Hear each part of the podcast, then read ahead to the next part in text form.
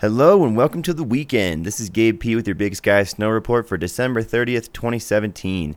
We are currently in a winter weather advisory until 5 p.m. tonight. We wake up today to another 4 to 5 inches of fresh snowfall, making for a total of 8 to 9 in the past 24 hours.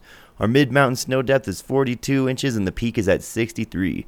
Today will be cloudy with a few flurries and a bit gusty with a west wind blowing 25 to 30 miles per hour. The high temp will be around 30 degrees in the morning and it should steadily drop down to about 12 degrees by 4 o'clock. The new snow will be a blast to shred through today, and there are definitely some deeper pockets to be found out there. Let's close out 2017 the right way. Get your gear and head on up to Big Sky Resort.